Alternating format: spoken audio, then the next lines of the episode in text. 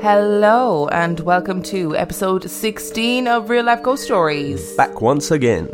We are starting today's episode with another podcast promo, and this is Horror Comics Podcast. Full disclosure, I didn't listen to it because I don't know anything about comics. Could be brilliant, I wouldn't know.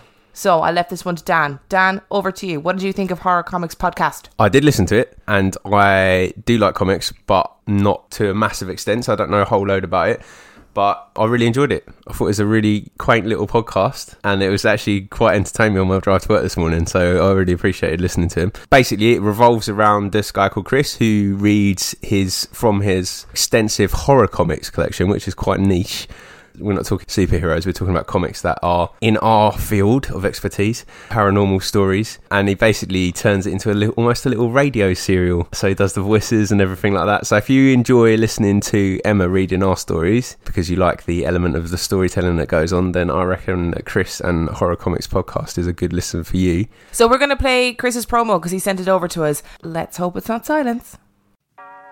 Hello, this is Chris with the Horror Comics Podcast, a radio play style look at old school horror comics. We're talking about Creepy, Tales from the Crypt, Haunt of Fear, Vault of Horror, Boris Karloff, Tales of Mystery, The Witching Hour, Ghosts, House of Mystery, House of Secrets, a little bit of Swamp Thing, and digging into a lot of pre code comics before they started censoring, and digging into a lot of books that were censored. I play it a little loose the whole time, have a couple of drinks, and go through it and just have a good time with it. But sometimes we're sitting down, we're actually discussing the creators, that time period, what the censorship looked like, without taking the show too seriously. And every now and then we might sprinkle in a little uh, real life horror story or ghost tale. If it sounds interesting, please check it out. Grab a drink, turn off the lights, and let's get spooky.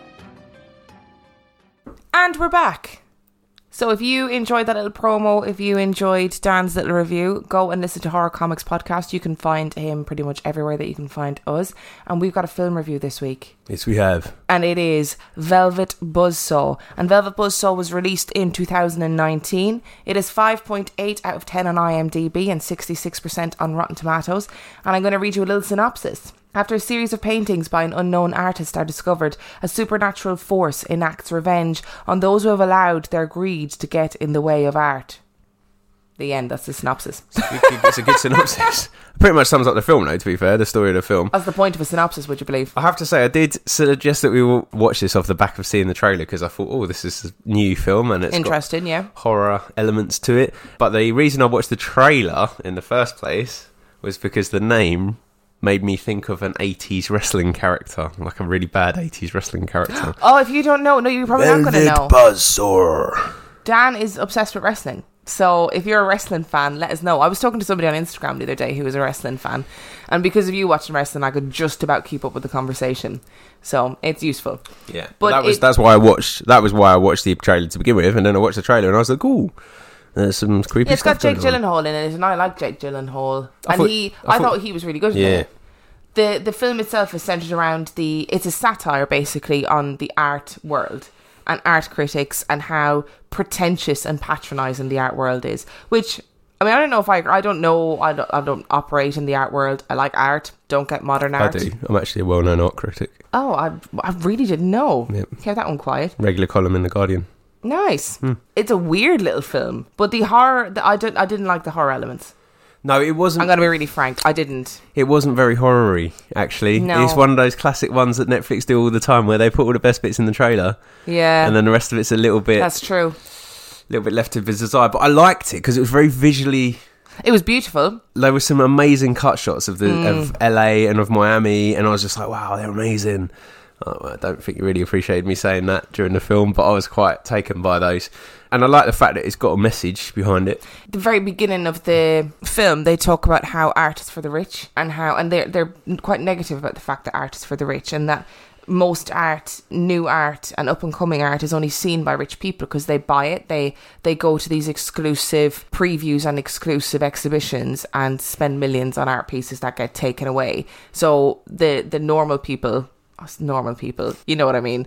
Like me and you, don't get to see those art pieces. Uh, excuse me, art critic. I did tell Sorry, you. see all these art pieces all the time. But I mean, it's a. I don't really know what to say about it. It's a really weird, a weird little film. It's visually beautiful. Yeah. I like the message about art being for art's sake and art not being for greed and money. But don't pitch it as a horror because actually No. the horror elements aren't good. No, they're just not good. And it's like I thought it was quite clever, but I wouldn't I wouldn't have said it was a horror film. It had some little like it was a bit creepy, but it wasn't even like some of the bad films that we've reviewed recently have been more creepy than this. It was just clever, I do- and you just wanted to, I just wanted to see what happened. I wasn't really like there was no jump scares in it. I wasn't really No, like on the edge of my seat at any point, but I was really intrigued to see how it would pan out because you have a rough idea where it's going to go. I'll tell you what though, those monkeys. So one of the first deaths in the film, he dies because of a load of monkeys in an art piece in a painting, and the monkeys in the painting come to life and kill him. I'm not, I'm not giving away anything there really, except for the fact the paintings come to life. I think that's in the trailer anyway. yeah.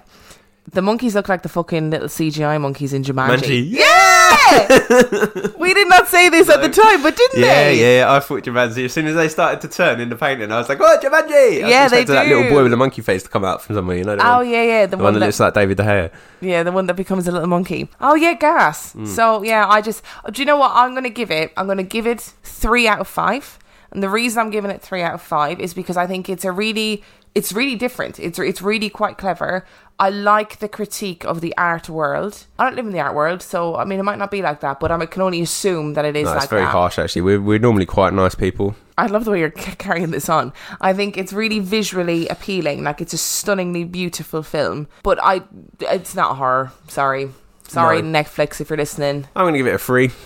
I think it was for similar reasons. I enjoyed. I did enjoy it as a film. I'm quite easily pleased when it comes to films, as you all know by now. But it wasn't a horror. But it was a good film. Uh, I thought Jake G- Gyllenhaal, Gyllenhaal, Gyllenhaal. Gyllenhaal was uh, very good. Sorry, the real pronunciation. was a, was did a very good performance, and I thought his character was probably the most interesting on screen actually because it was. Um, and I liked it. I liked it as a story, but it just wasn't really a horror film, and it did, there was no. I wasn't scared at any point. no, me neither. I just wanted to see what happened. it kind of had elements of Final Destination about it. Yeah, yeah, that it was not kind quite of, like that. Yeah, so that that that kind of weird death, you're going to die, Yeah. you can't escape it kind of feeling. But it wasn't. It definitely wasn't. And I got a bit confused about the message as well, really, because at the you know we we discussed what we thought it was, which was like you shouldn't be profiting off of art, Yeah, but at the end I just came to the conclusion that the actual message was art is shit because they just ended up boxing it all up and hiding it away, didn't they? that's true. They hid it all the way, and then the the yeah. I'm not going to. I was going to give the whole ending away there, but I'm not going to do that. Our story today. Yes. There were a couple of stories that we said, or rather, I said from the beginning that we were never going to do. And one of those stories was the Dyatlov case. And here we are. And I love this story. I hate this story. I'm gonna like I'm just gonna say it from the beginning. I absolutely hate this story. It terrifies the life out of me. I don't even like to think about it. And we'll get to talking about it at the end. I'm just going to give you a little insight though before we read it, just to emphasize that how how little Emma wanted to do this story. If you're sitting next to her while she was researching it, the amount of noises and frustration and scared groans and utter fear that came out of Emma's mouth while she was researching it would have really sold the fact that she really does want to do this story. So I'm gonna I'm intrigued to see how she's gonna read it. To be honest, I'm going to apologize in advance as well because I'm probably going to pronounce loads of these names wrong. I, I did try and practice beforehand, but I'm know when I'm reading them. I'm also like. oh, like, there's me thinking you're having some Russian conversation to yourself and you're just repeating the names. no, no, no, I'm not a secret sleeper agent. I'm also a glass of wine in, so that might help or it might hinder this. I don't know. Are you ready? Yes. Let's go. In 1959, a group was formed for a skiing expedition across the northern Urals. Igor Dyatlov, a 23 year old radio engineering student, was the leader who assembled a group of nine others for the trip, most of whom were fellow students and peers at the university. Each member of the group, which consisted of eight men and two women, were experienced Grade 2 hikers with ski tour experience and would be receiving Grade 3 certification upon their return. At the time, this was the highest certification available in the Soviet Union and required candidates to traverse 300 kilometres. On the 27th of January, they began their trek. On the 28th of January, one of the members, Yuri Yudin, who suffered from several health ailments, turned back due to knee and joint pain that made him unable to continue the hike. The remaining group of nine people continued on the trek. Diaries and cameras found around their last campsite made it possible to track the group's route up to the day preceding the incident. On the 31st of January, the group arrived at the edge of a highland area and began to prepare for climbing. In a wooded valley, they cached surplus food and equipment that would be used for the trip back. The following day, the 1st of February, the hikers started to move through the pass. It seems they planned to get over the pass and make camp for the next night on the opposite side. But because of worsening weather conditions, they lost a direction and deviated west.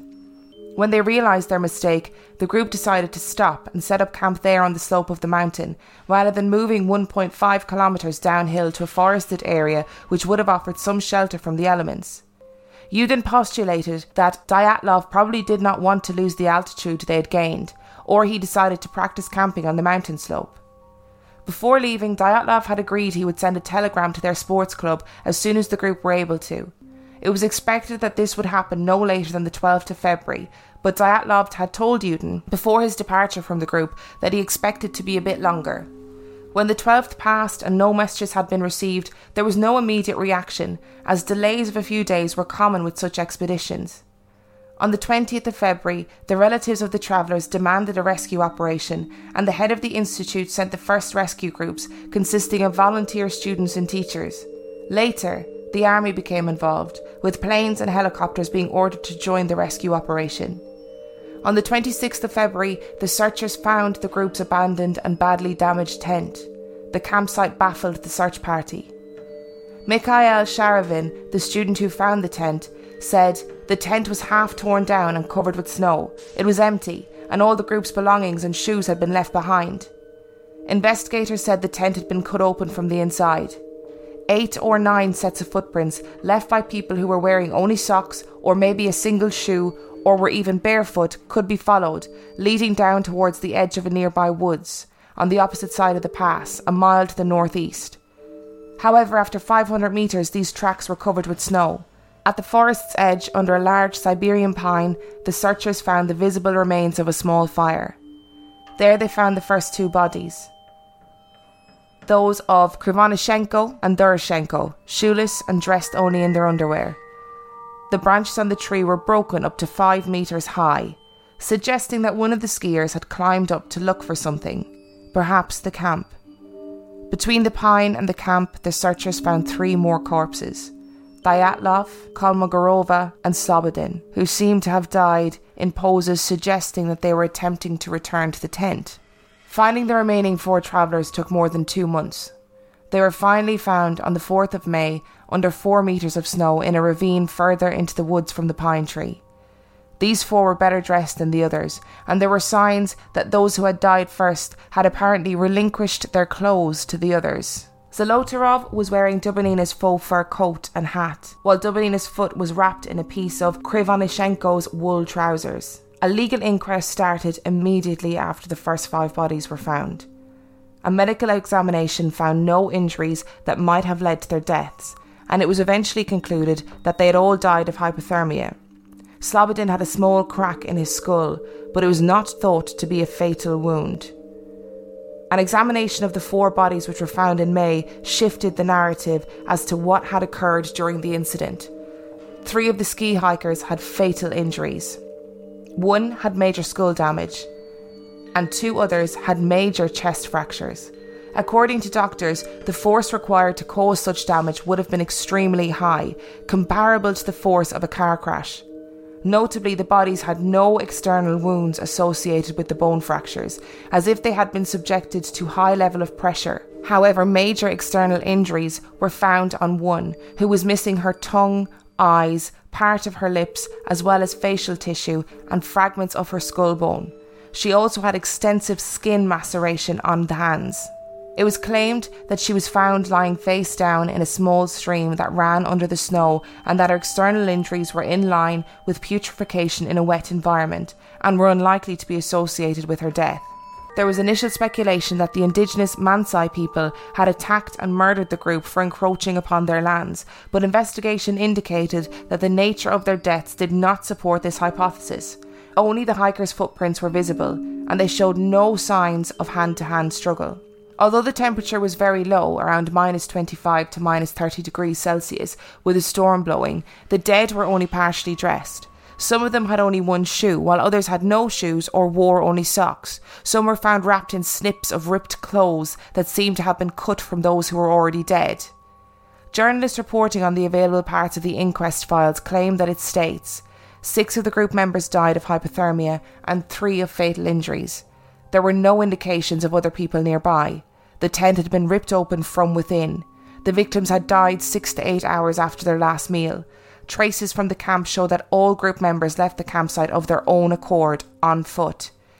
To dispel the theory of an attack of the indigenous Mansai people, an expert stated that the fatal injuries of the three bodies could not have been caused by another human being because the force of the blows had been too strong and no soft tissue had been damaged. Released documents contain no information about the condition of the skiers' internal organs. There were no survivors of the incident. At the time, the verdict was that the group members had all died because of a compelling natural force. The inquest officially ceased in May 1959 as a result of the absence of a guilty party. The files were then sent to a secret archive. On the 12th of April 2018, the remains of one were exhumed upon the initiative of journalists of a Russian tabloid. Contradictory results were obtained. One of the experts stated that the character of the injuries resembled a person knocked down by a car, and the DNA analysis did not reveal any similarity to the DNA of living relatives. In addition, it turned out that the name is not on the list of buried at the cemetery. Nevertheless, the reconstruction of the face from the exhumed skull agrees with the post war photographs of this person, although journalists expressed suspicion that another person was hiding under that same name after the war. A 21 year old who later became the head of the Dyatlov Foundation attended five of the hikers' funerals. He recalled that their skin had a deep brown tan. Another group of hikers reported that they saw strange orange spheres in the sky to the north on the night of the incident. Similar spheres were observed in adjacent areas continually during the period from February to March 1959 by various independent witnesses, including the Meteorology Service and the military. However, these sightings were not noted in the initial investigation in 1959, and these various independent witnesses only came forward years later. The former police officer who led the official inquest in 1959 published an article in 1990 which included his admission that the investigation team had no rational explanation for the accident.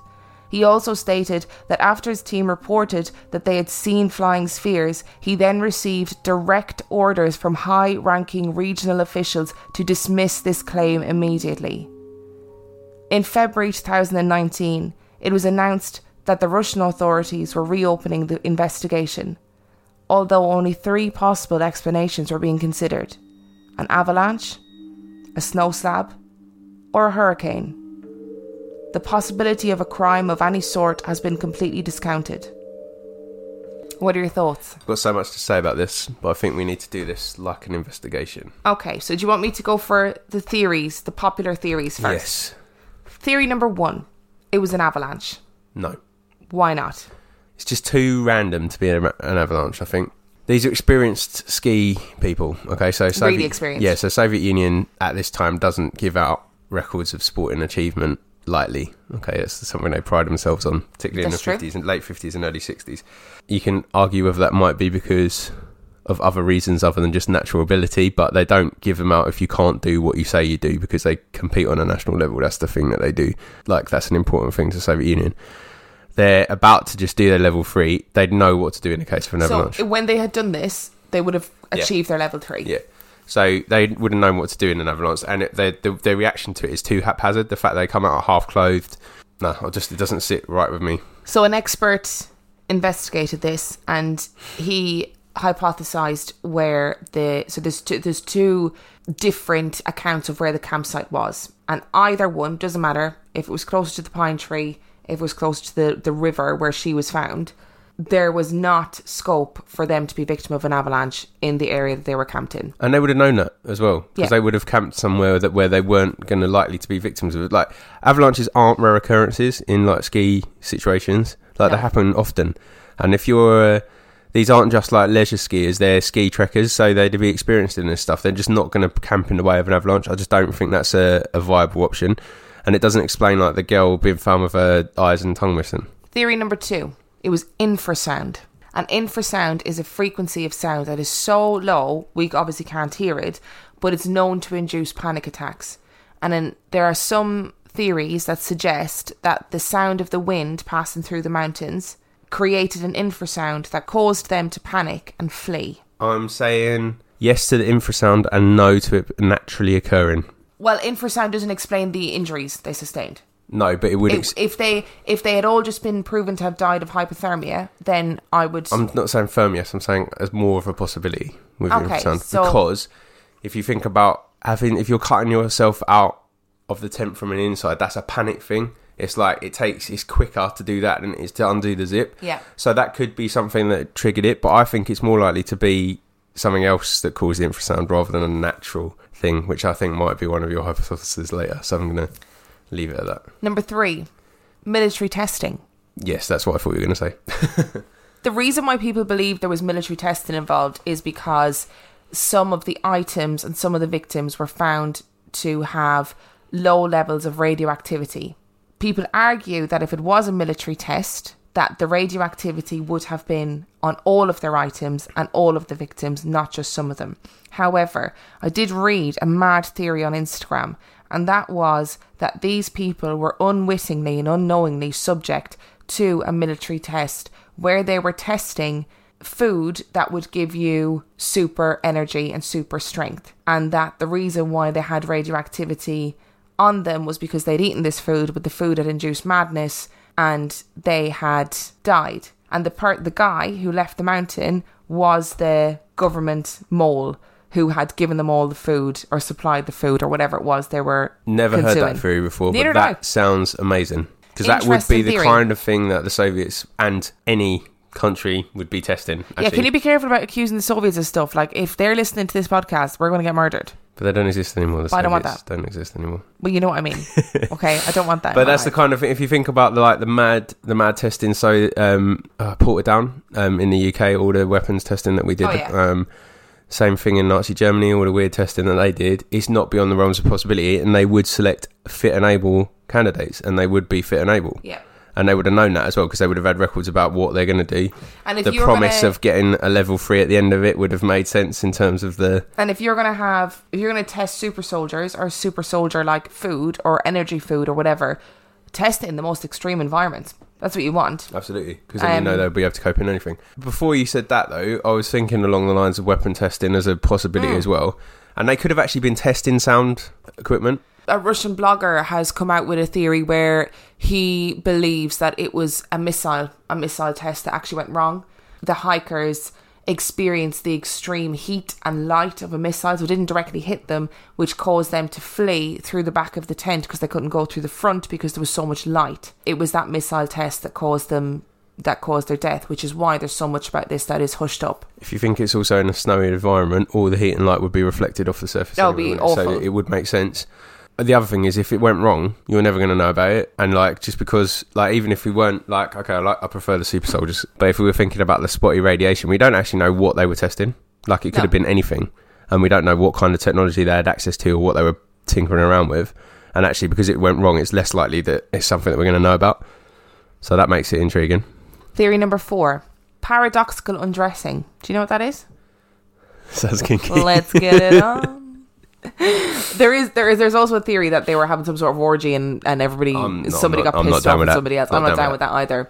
But paradoxical undressing actually happens when you have hypothermia. So when you get hypothermia, you feel extreme Hmm. heat instead of feeling really cold, and that they undressed and fled the tent because they were feeling extreme heat. I am absolutely debunking that one because it does still doesn't explain the injuries. No, and plus they know we're not talking about like amateur people here. These are people that have done plenty of ski treks. They Ah, know like if that was me or you, like if I Yeah, climbed absolutely. a hill, I'd fucking die. Yeah, absolutely. If it was if it was me and you, that is a rational explanation. we just die. We die before we even get there. but these aren't these aren't it isn't me and you. These are experienced people. They know hypothermia. They would have known what the side effects were. There's no way it's that. That's that's a cop out. Theory number five. It was a Yeti. I like it because I like stuff like that. But I'm I'm saying no. I don't particularly believe in Bigfoot or a Yeti, you know, at me. Get it's out. fine. But I can't imagine that if you had an ape like creature, it would attack a group of nine men and women because it just doesn't seem logical. Like in even even if you had a, a chimp or a gorilla on its own, it is far more unlikely to attack a group of eight or nine people who are in a tent. They understand pack dynamics as well. Yeah, they That's do. the thing. Like it, it could be what we could have is a couple things going on here. We could have military testing, and then the Yeti could have got the girl by the river. I'm not finished yet. Number one, two, three, four, five. Number six. It was the Mansai people. Bullshit. Why? Because, and this is where my past knowledge comes in. The pass that they chose to trek in local Mansai custom is a no-go area because they believe it's full of spirits and Yeah. Dark areas. There's no way they'd be there because they don't use it themselves. So it's not like they were breaching on their territory. They just don't use it. Yeah, because they call it the Mansai people Yeah. call it the Mountain of the Dead. Yep. Those injuries they weren't done by a human because there is no soft tissue damage. So how does that happen? It's too easy to blame indigenous cultures for things anyway. They know their spirituality is a massive deal, and if they they they they were adamant that like it goes in, they know they've got loads of evidence supporting it. The Mansai custom that is just a no go area. They don't go there because they believe it's bad bad luck. There's spirits. There's dead. It's not a place to go. They wouldn't just be out there. Theory number seven: I know what this one is because I can see the look on your face, but nobody else can. aliens. yeah, this is what I'm going for. I just can't. Somebody, it was it was James. Hey James, if you're listening, was messaging me on Instagram today, and because I put up on Instagram, what do you think happened? And he messaged me saying that he believes it was UFO related, most likely, or some sort of weapon, but that they were the, the hikers were met with some sort of light or heat source that they could not get out the front of the tent, so they had to go through the back of the tent. I always said we'd never talk about Stardust Ranch, but I'm just I'm about to do it. It's that kind of fucking episode. All right. Stardust Ranch, if you don't know about it, is a ranch in America that's really famous. Also on the never doing an episode list. it, it's a ranch in America that is a famous alien hotspot, and the guy who lives there, go look it up. Listen to Brohio's latest Yeah, shout out episode to Brohio again. they just did an episode on it. It was really good because they interviewed the guy who lived there. But one of the things on Stardust Ranch is that anytime his animals show up mutilated, they've had their eyes and their tongue removed. This woman who was in the riverbed, I I would imagine it's animals that because she she was there for two months. Come on, No, so oh god, two months they would start on the eyeballs and the tongue because it's soft Yeah. tissue. no, some of her lips were gone. For two months, it's not not enough. But you have to remember it's extreme cold. Yeah, but there was wolves and shit up there. If an animal had got to it, they would have taken the whole thing. It's in the middle of winter; they need survival food. It wouldn't. They wouldn't have just picked at it, It and wasn't then in gone. winter. It was like May. You Were you not it- listening to the story? But then you just say it was extreme cold. Yeah, because it's in the middle. It's up in the mountain, isn't it? Yeah, but what I'm saying is, if they started on it, they would have finished it. They would have done a better job of it. They wouldn't have just like nibbled on it and then walked off and left it as it is. It's too specific. If it had been like a day, then yeah, maybe because it was that's easy things to get. But there, there would have been more to it than that. There would have been more destruction Oh. This is really upsetting me. This is exactly why I didn't want to do this episode because when they released that they were reopening the case, I was like, oh, now we need to do an episode on this. I realized during the week, I was thinking about this, why I'm so frightened of aliens. And I don't think it's because I'm frightened of aliens. It's, I think it's because if you tell somebody you've seen a ghost, whether or not people believe or disbelieve, they're sympathetic to it. They go, oh shit, no way. Oh, well, maybe it was this. Maybe you were tired. Maybe you heard something else. Maybe it was natural. You tell somebody that an alien's in your bedroom in the middle of the night sucking out your fucking eyeballs, and everyone thinks you're lying. Everyone thinks you're mental. Two bits of proof for that. When I posted that I saw a UFO on Facebook, when I was back on Facebook, I got ridiculed immediately. I wasn't even talking about aliens. I literally meant a flying object that I couldn't even identify here. That's all I meant, but I got ridiculed. Point number two, that crop duster from Independence Day. He is always our reference point for this.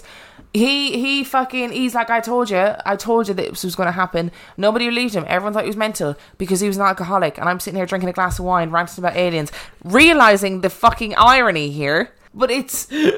I don't understand why the Russian government have reopened this case now. I don't understand what the benefit of that is. Because someone went digging. You said they are. oh, in 2018, the, journalist. And actually, they haven't really reopened it, have they? No. They've given three. They're looking at three possible causes. None of which I can understand. An avalanche, a snow slab avalanche, or a hurricane. Hurricane? hurricane. Hurricane. Or a hurricane.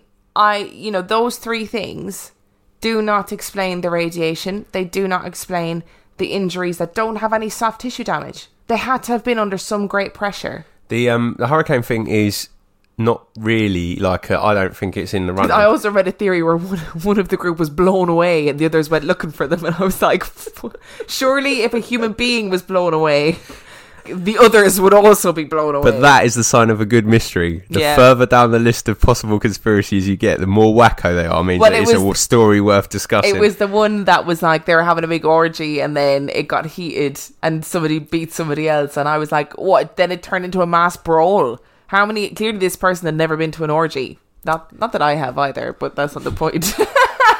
Is there something you want to tell me? I wonder where all those car keys came from. yeah, just robbing people, going to orgies and robbing people's cars. But the, the pass itself is actually known for unusual weather phenom- phenomena. So a hurricane, hurricane, hurricane sounds a bit like weird to us, but actually there would have been a thread of plausibility there. It's not as weird as it sounds. But the thing that makes You me know, laugh I'm is not all saying like I'm not saying the weather is impossible. Yeah. That's not remotely what I'm saying. I'm not saying oh you can't have a hurricane in that area or whatever. But what I'm saying is the injuries they're not conducive to that sort of a death. If you had a snow slab avalanche or an avalanche, I would imagine that you would have bruising on the outside of your body. If you had injuries that are caused by an external force, a physical external force, you will see it. Like when I broke my arm, I had bruising all on the outside of my arm where I'd broken it. But these people didn't. They mm. had internal injuries similar to the force of a car crash, but didn't have any soft tissue damage. What the fuck? So I might actually disappoint you here. My honest opinion is I actually don't think it's got anything to do with aliens. Why not? What what's with all the spheres then? Why why was everyone seeing them? I think it is a military. There's a military reason behind it, and I think they walked into a military testing situation without realizing it. And I think that's actually what caused it. And the reaction, the weird reactions you see, is just done out of complete fear of not knowing what's going on. Hence, like the lack of clothes and stuff like that. And actually, despite the fact that I spent ages trying to dispute it, I think that probably what happened was that although it had been there for several months, that body was probably frozen solid. And it actually started to thaw by May, and it probably was animals that took the uh, took the damage out of it. I do think it's military. I like the super soldier theory though, and I've not heard that before, and I'm down I with that because I either. reckon what happened was the ones that were radiated probably got rage, and they probably killed a couple of them, and then started to take an effect, and then they all. That Oh, it doesn't cover the trauma though, does it? I think it was most likely a weapons test. Like that blogger said, that went wrong. Or they stumbled into it, or they were targeted, whatever reason. I do think it was a weapons test. I think that there are levels of radiation on your body all of the time. It's Yep. one of those things, isn't it? And potentially, if you were, you know, the weapon potentially obviously wasn't like a nuclear weapon. Therefore, it could have had some level of ra- radiation. Some of the bodies may have been closer, some of the items may have been. They been might have been testing small scale tactical nukes that they haven't Yeah. quite worked out. So you don't actually know it could be a nuclear weapon. But the thing that says to me government military testing is the way that it's a massive it's just been massively covered up, hasn't it? I don't even think the bodies that they buried were the bodies of Well, that's people. what it says in the. I, didn't, I had no idea I don't about even that I think the medical reports were falsified. If they the more confusing they are, the less likely people are to look into it. If we gives them get some fucking Russian sleeper cell coming knocking on our door tonight, not that they'd knock, but coming knocking on our door Not tonight, that they'd know right I'm now, going to be fucking drop kicking people. But it's all right because you're fluent in Russian now, so it's all good. Yeah, I, I've, I think it's that, and uh, the fact that they've just reopened it really just for a notion, haven't they? And they've only given them three options. They're all natural. Yeah. I think uh, in all there's over 70 theories about what happened. The only thing that is lingering in the back of my mind about aliens Is anal probing. is anal no, is that is that it, had it been aliens and they'd crashed and the Soviet government had recovered what had crashed, they would also be covering up because 60s as well. They're still in the Cold War, so any tech That's true. Any tech they would have wanted it. And as we know from the Marvel Cinematic Universe, all of our technology comes from alien technology. So you're saying it's not paranormal? No, actually, I don't think it is. I think it's I think it's military based. To that person who left the review that said that Dan believes everything paranormal, you have been proven wrong.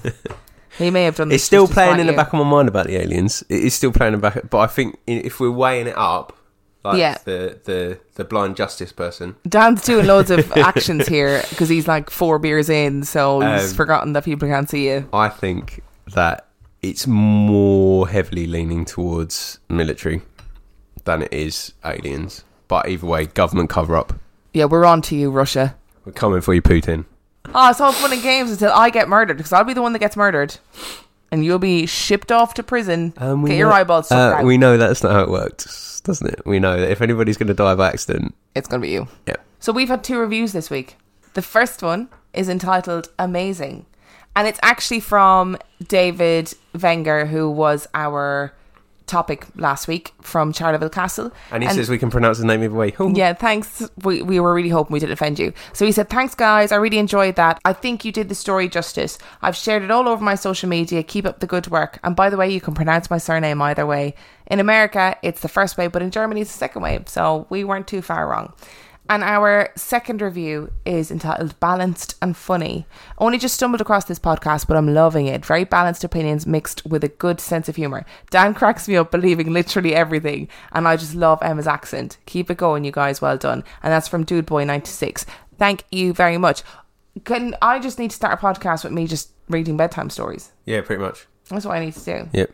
Okay, so abom- abominable, abominable snowman, Abominable. Yeah. yeti, Bigfoot, What about them? cousins, brothers. no, basically Fuck, what? marry, kill. Yeah, that's where I was going. Yeah. yes, that's what I'm going for. So, which one would you have sex with? No. Do you think they're actually the same thing, or do you think they're different species? So I would marry Bigfoot. we are we've drank too much to be recording. You have this to. You tonight. have to marry Bigfoot because you couldn't marry the Yeti or the abominable snowman because you'd be constantly living in a cold environment, and I'm not down for that. Why? If I marry, a, why are you there as well? No, I'm just saying in my own thing. Actually, I'd probably go for that um, honey swamp monster because these that that environment's quite warm. I'd be quite at home there, so I'd probably marry that one. Just saying. I think So we should leave it if where it you're. Right? listening, uh, please text us in. Text text us into our radio show. Please Instagram us or tweet us to tell us whether you who would you fuck, marry, or kill.